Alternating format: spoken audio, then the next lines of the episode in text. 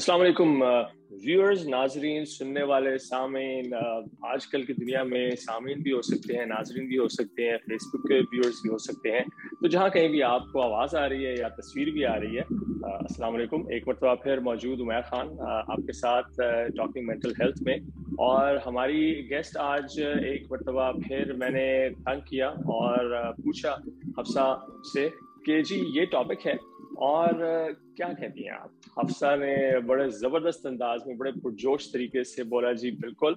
और आपके लिए हम लाए हैं, एक मरतबा फिर हफ्सा फरोख हमारे साथ मौजूद है। और टॉपिक है जी कुछ दो एक हफ़्ते पहले मुझे एक पोस्ट आया फॉरवर्डेड पोस्ट आया, वो जो मोटिवेशनल किस्म के पोस्ट होते हैं व्हाट्सएप पे। और उसी की वजह से फिर मेरे जहन में टॉपिक आया, जिसको हफ्सा ने अप्रूव किया। तो वो पोस्ट कुछ इस तरह था। यूएस के किसी शहर में एक साहब ने अपने बीवी और बच्चे को कत्ल कर दिया और उसके बाद उस शख्स ने खुद भी खुदकुशी कर ली। जब पुलिस ने तफ्तीश शुरू की और पता लगाया, पता लगाने की कोशिश की तो मालूम हुआ कि वो साहब बहुत ही एक कामयाब प्रोफेशनल थे। उनकी जो बेगम साहबा थी, वो भी बड़ी ही ज़बरदस्त प्रोफेशनल थी। बच्चे दो उनके स्कूल में जाते थे और काफ़ी ब्राइट स्टूडेंट्स थे वो लोग भी। फैमिली में कोई मसला नहीं था, पैसों की कोई तंगी नहीं थी, बहुत ही अच्छा लाइफस्टाइल था और कोई मसाइल वगैरह नहीं थे निजी ज़िंदगी में भी। मगर जब पुलिस ने दोस्त अहबाब से बातचीत करनी शुरू की प्रोफेशनल्स के साथ बातचीत करनी शुरू की तो पता ये लगा कि उन साहब की ज़िंदगी में कुछ रिसेंटली इस तरह की कुछ सिचुएशंस हुई थी कि थोड़ी जॉब उनकी डावाडोल होनी शुरू हुई, जिसकी वजह से उनके जो घर की मोर्गेज पे असर पड़ना शुरू हुआ।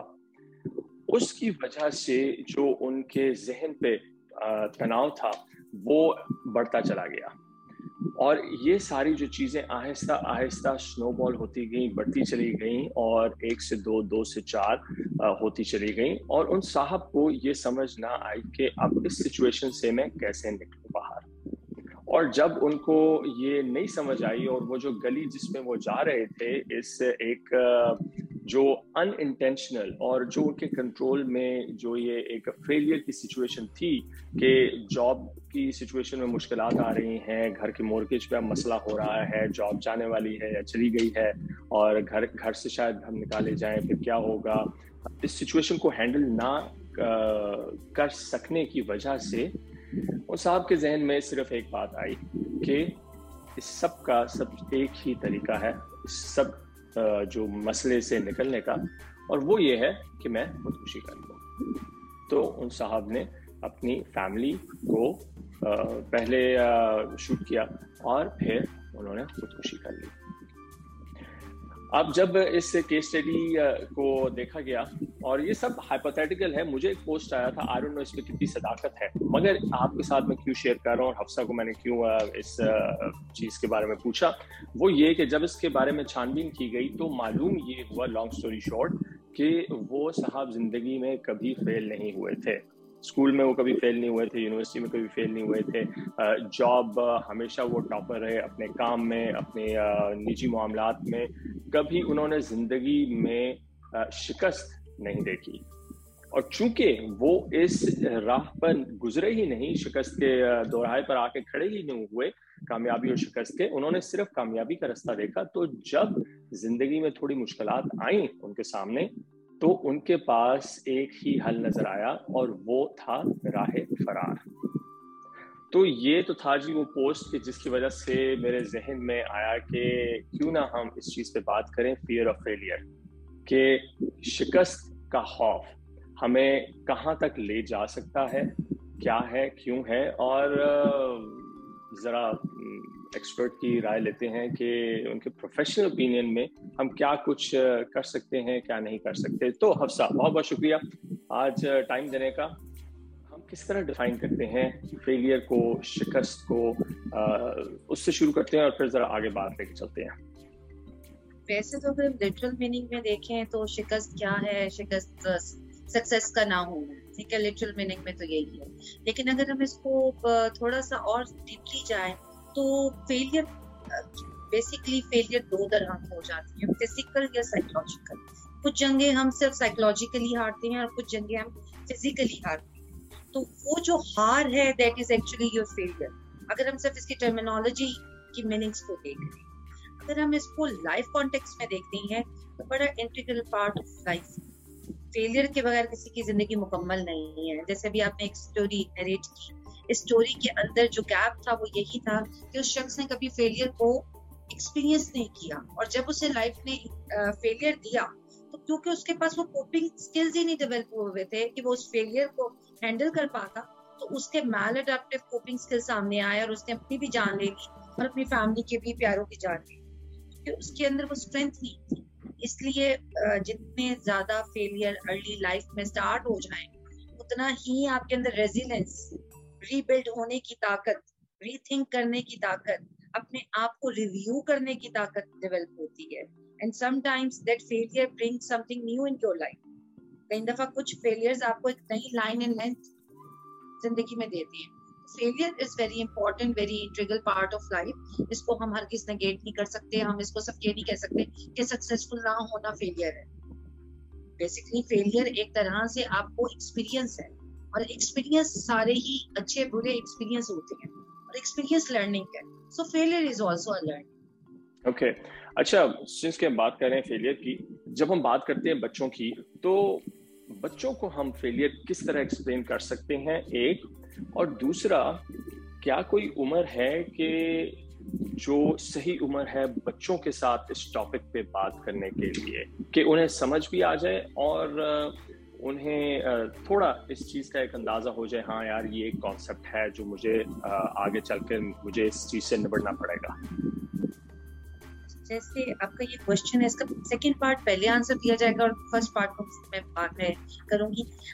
Exact age to handle the to talk about failure हमारे एग्जैक्ट एज की डेफिनेशन अगर मैं साइकोलॉजिकल टर्म में कहूँ, बच्चा जब दुनिया में पैदा होता है और वो बैठना शुरू करता है देन क्रॉल देन सिटिंग और फिर उसके बाद वॉक तो वो बेसिकली इसी फेलियर और सक्सेस के ट्रायल से ही लर्न करता है। कभी वो गिर जाता है, फिर आप उसको इंकरेज करती हैं, तालियाँ बजाती हैं, फिर आप उसे बकअप करती हैं, फिर आप उसको क्लैप करते हैं, वो फिर खड़ा होता है, फिर वो गिर जाता है, वो रोता है। आप उसको प्यार करते हैं, थोड़ी देर के लिए छोड़ देते हैं, फिर खड़ा करते हैं। This is the first lesson कि फेलियर को फेलियर नहीं देना, बल्कि फेलियर से सीखना है। एक फेलियर में क्या तुम्हारा गलत है? हो सकता है भी तुम्हारी टांगों में इतनी स्ट्रेंथ नहीं है, तुम्हें किसी चीज़ को पकड़ के करना है। तो लर्निंग प्रोसेस तो मेरा ख्याल है, जब बच्चे की जबान नहीं भी लगी तो हम जब से स्टार्ट कर देते हैं, उसको बताना कि फेलियर को हैंडल कैसे करना है। अब एक दफ़ा जब बच्चा गिर गया, उसके बाद आजकल की जैसा मैं आपको इस सिनेरियो को थोड़ा सा आज के दौर से रिलेट करती हूँ। अब जो माए हैं, वो बहुत इस सोशल मीडिया की माए हैं। ठीक है? वो सब कुछ नेट पे सर्च करती है नेट पे पढ़ती है, बच्चा चलेगा कैसा? वो ज़मीन पर नहीं छोड़ती, जी जाम्स होते हैं बैक्टीरिया होते हैं, जी फलां हो जाएगा, फलां हो जाएगा। बच्चे तीन तीन साल तक की उम्र में चलना नहीं सीख रहे। वो क्रॉलिंग ही कर रहे हैं, जी। पता चलता है, इसको मैं नीचे नहीं उतारती, गोद में ही रखती है, गोद में रखती है।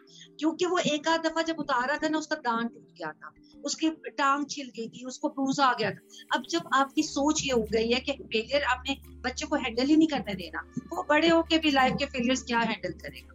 वो तो यही सीखेगा ना, अब जब तक आप उसको हिट एंड ट्रायल में नहीं डालेंगे, उससे गुजरेगा नहीं। क्या आप कोई लर्निंग सीख सकते हैं फेल हो बगैर?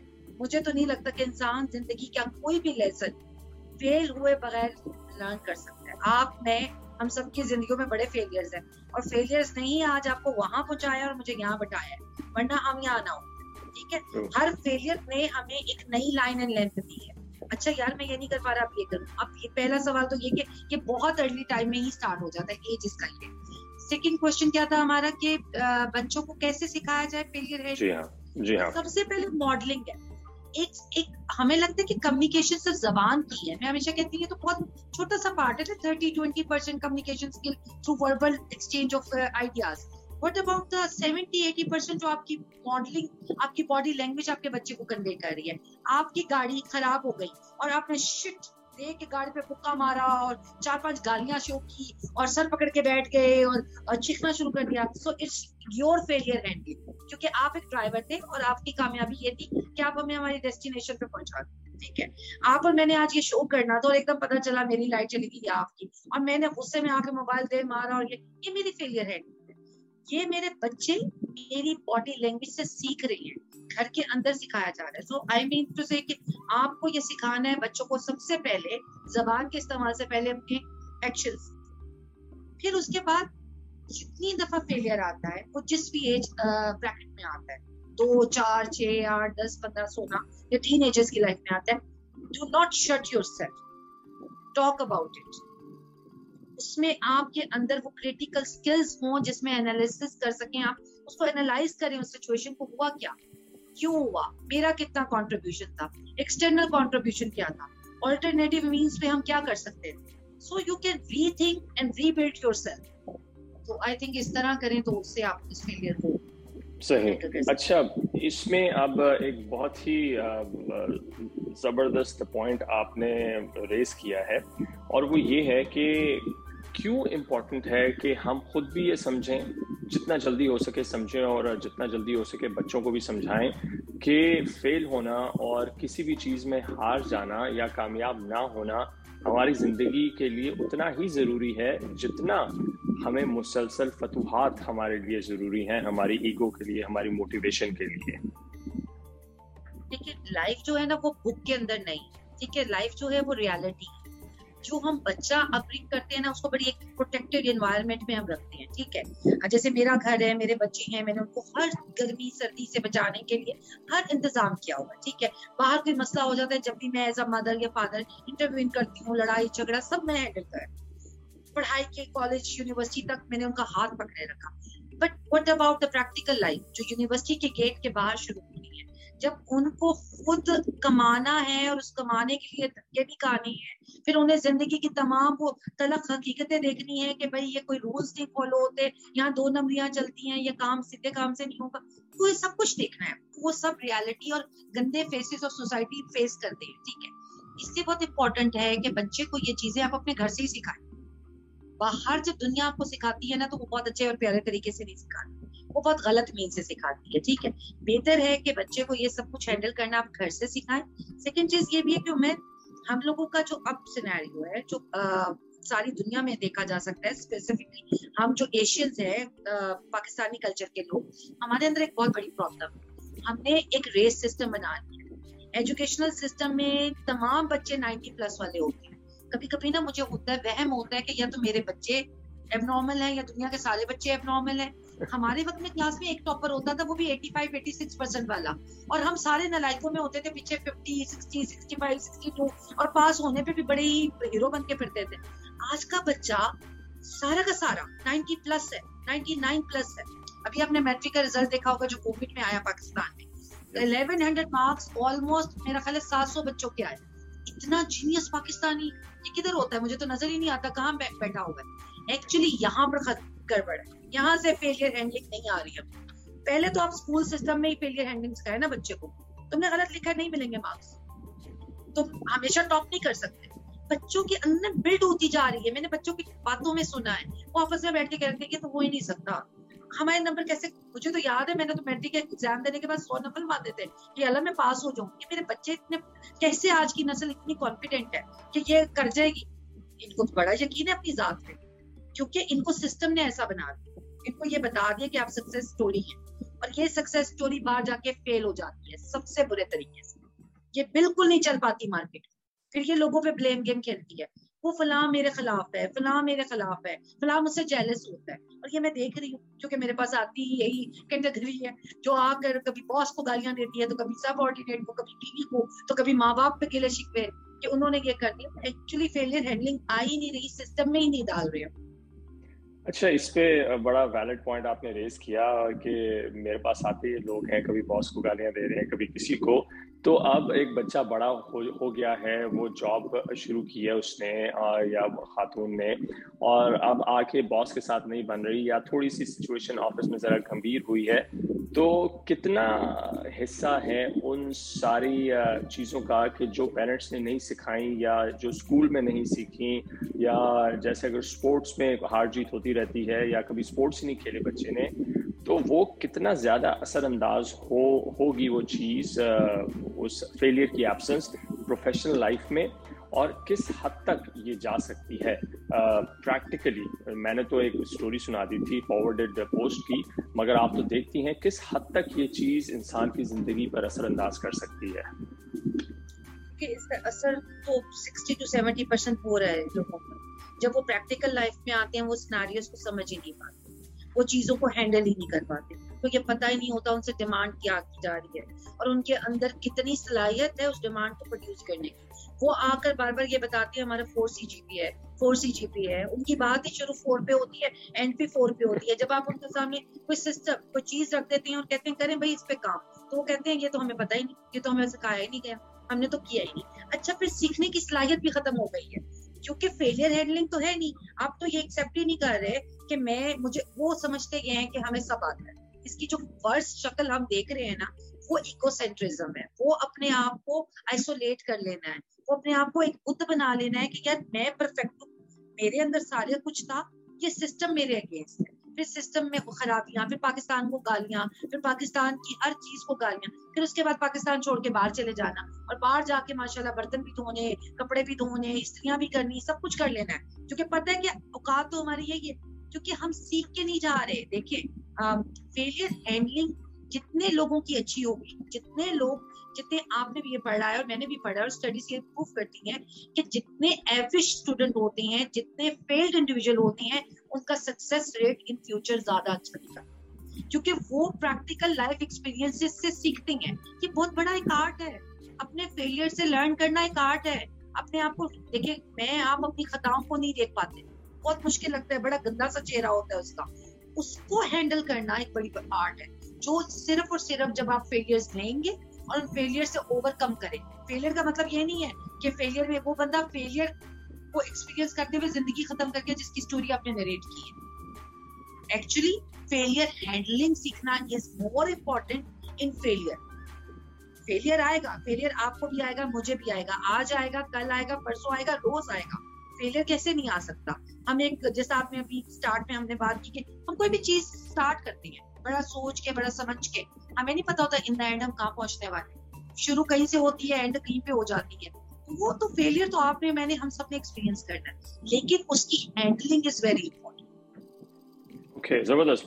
अच्छा इस पे इस जो आपने बात की, इसको अगर हम कहते हैं ना टू ब्रिंग इट होम के बहुत ही हमारे लेवल पर स्कूल वगैरह के लेवल पर नहीं, हुकूमत लेवल पर तो मैं जाऊँगा ही नहीं सिर्फ़ हमारे लेवल पर, वो क्या पेरेंट्स वो क्या एक दो चीज़ें कर सकते हैं, जो खुद भी पेरेंट्स भी, और अगर कोई यंग एडल्ट सुन रहे हैं, जिनकी अभी प्रैक्टिकल लाइफ शुरू हुई है, या जो मिड प्रैक्टिकल लाइफ है, क्या एक दो चीज़ें वो इम्प्लीमेंट कर सकते हैं अपनी रोज़मर्रा की ज़िंदगी में, कि जिससे उनके लिए ये थोड़ा सा आसान हो फियर हैंडलिंग या उसके बाद जो कॉन्सिक्वेंसेज उन्हें फेस करना पड़ते हैं, किसी चीज़ में हार जाने पर, किसी चीज़ में शिकस्त खोलना होने पर तो क्या एक दो चीज़ें हैं जो आप रेकमेंड करेंगी एज अ प्रोफेशनल सबसे पहले तो हम, क्योंकि पेरेंट्स के लेवल की बात कर रहे हैं ना तो नॉर्मलाइज कर। कुछ नहीं होता बेटा, हर दफ़ा अपने रेस में फ़र्स्ट नहीं आना होता। ट्रेंड भी आ सकता है, कुछ नहीं होता। एक बड़ा मसला है कि पेरेंट्स खुद बड़े इको इकोस डाल देते हैं बीच में। हाँ उसका बेटा फ़र्स्ट आ गया तुम क्यों रह गए? तुमने देखा फलां का बेटा, उसने इतनी पोजीशन ले ली। बच्चे के जेहन में लगता है कि कम्पीट मैंने जीतने के लिए करना है। कम्पीट सिर्फ़ जीतने के लिए नहीं होता कम्पीट सिर्फ़ पार्ट लेने के लिए भी होता है कि क्लासेस नहीं लेनी पड़ेंगी। दस दिन आराम से ग्राउंड में भागेंगे, खेलेंगे। हम तो इसलिए कम्पीट करते थे। अब बच्चे जो है, वो करते हैं कि कब घर लाना है। और मुझे बिल्कुल कप में इंटरेस्ट नहीं होता। मैं कहती हूँ, तुम जाओ। अच्छा है, जरा पंद्रह दिन धूप में जरा खुले क्लासरूम से बाहर निकल के बैठ जाओगे। वो नहीं बच्चा सोचता। पहले तो पेरेंट्स अपना वे ऑफ़ थिंकिंग बदल।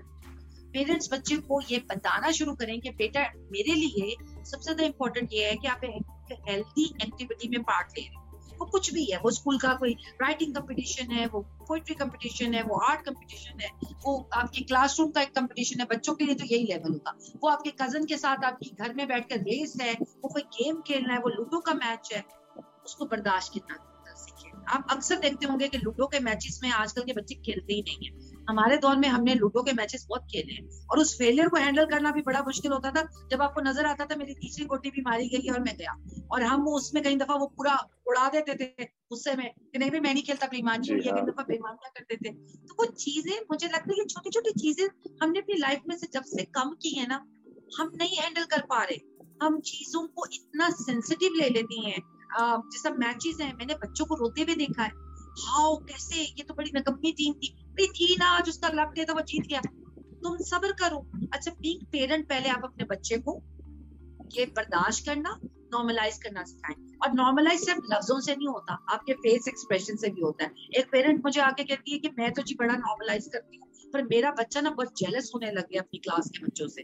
मैं कहा अच्छा तुम कैसे नॉर्मलाइज करती हो? कि मैं उसे कहती हूँ, कुछ नहीं होता, मेरा बेटा बहुत स्मार्ट है, बाकी क्लास तो सारी बेकार है। का बहुत प्यारा तरीका आपने नॉर्मलाइजेशन का रखा है कि आप उसके अंदर एक और कॉम्प्लेक्स uh, डेवलप कर रही है कि तुम सबसे सुपीरियर हो और सब तुमसे कमतर है और तुम्हारे खिलाफ कोई साजिश हुई है। तुमने ये नॉर्मलाइज नहीं किया तुमने तो उसको एक और साइकोलॉजिकल कंडीशन की तरफ़ धकेल दिया।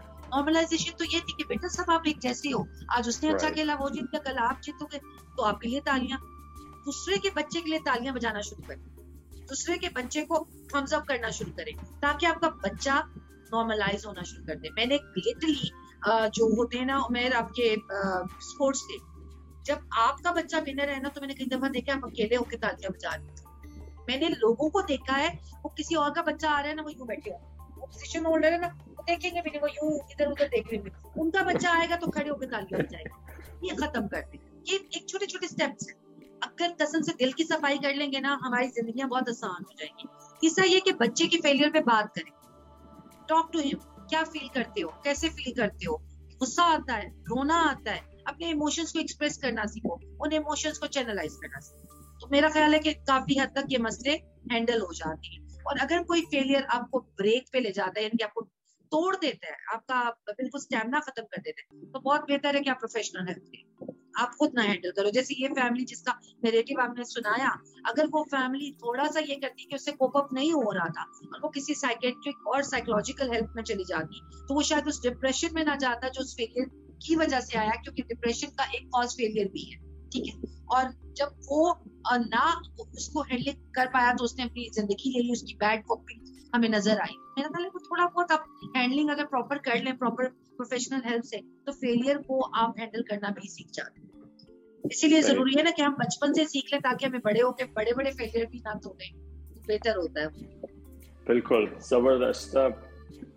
क्वेश्चंस तो बहुत हैं मगर आज के लिए हम अपनी जो ये नशिस्त है इतनी रखेंगे क्योंकि इससे मेरे जहन में एक और टॉपिक आया है। कि जिस पर थोड़ा सा मैं जिसको रिफाइन करूँगा और उसको हम इसी के साथ लिंक करेंगे। मगर एक चीज़ जो मैं जाते जाते बोलूँगा, बहुत बहुत शुक्रिया आप सब, कि इसमें मेरा बेटा वीडियो गेम्स खेल रहा था और गालबन ये पिछले साल की बात है और, या उसने पिछले साल की शुरू की थी उसने और दो तीन दिन खेल रहा खेल रहा, काफ़ी स्टेप्स हो गए उसके।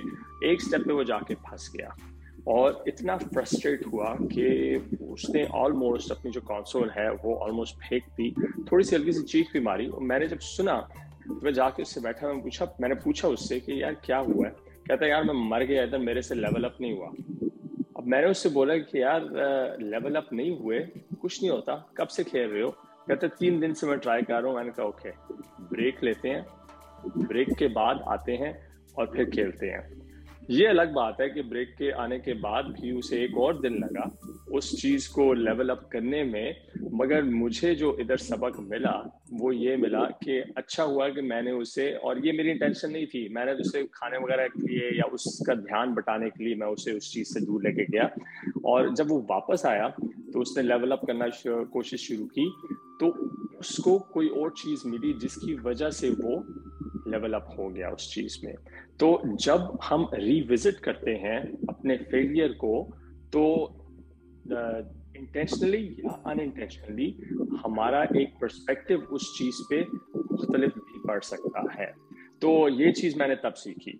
तो बात करेंगे इंशाल्लाह ताला, एक और रिलेटेड टॉपिक पर। मेरे जहन में आया जब हफ्सा एक्सप्लेन कर रही थी तो बहुत बहुत शुक्रिया हफ्सा आज इस चीज़ पे बात करने का। और वाले साहब हमेशा एक चीज़ बोलते थे, ज़्यादातर मैं उन्हें कोट करता हूँ, अब भी बोलते हैं कि बरखुरदार जो सबक तुम अपने एक्सपीरियंस से सीखोगे ना, वो तुम ज़िंदगी भर नहीं भूलोगे। तुम चाहो तो मेरे एक्सपीरियंस से सीख लो, अच्छी बात है, तुम्हें खुद नहीं गुजरना पड़ेगा, मगर वो सबक तुम ज़िंदगी भर नहीं भूलोगे, जो तुम अपने तजुर्बे से सीखोगे। तो इसी के साथ आज इजाज़त दीजिए और उमैर खान को हफ्सा फारूक को मुलाकात होगी टॉकिंग मेंटल हेल्थ में एक मरतबा फिर। बहुत बहुत शुक्रिया।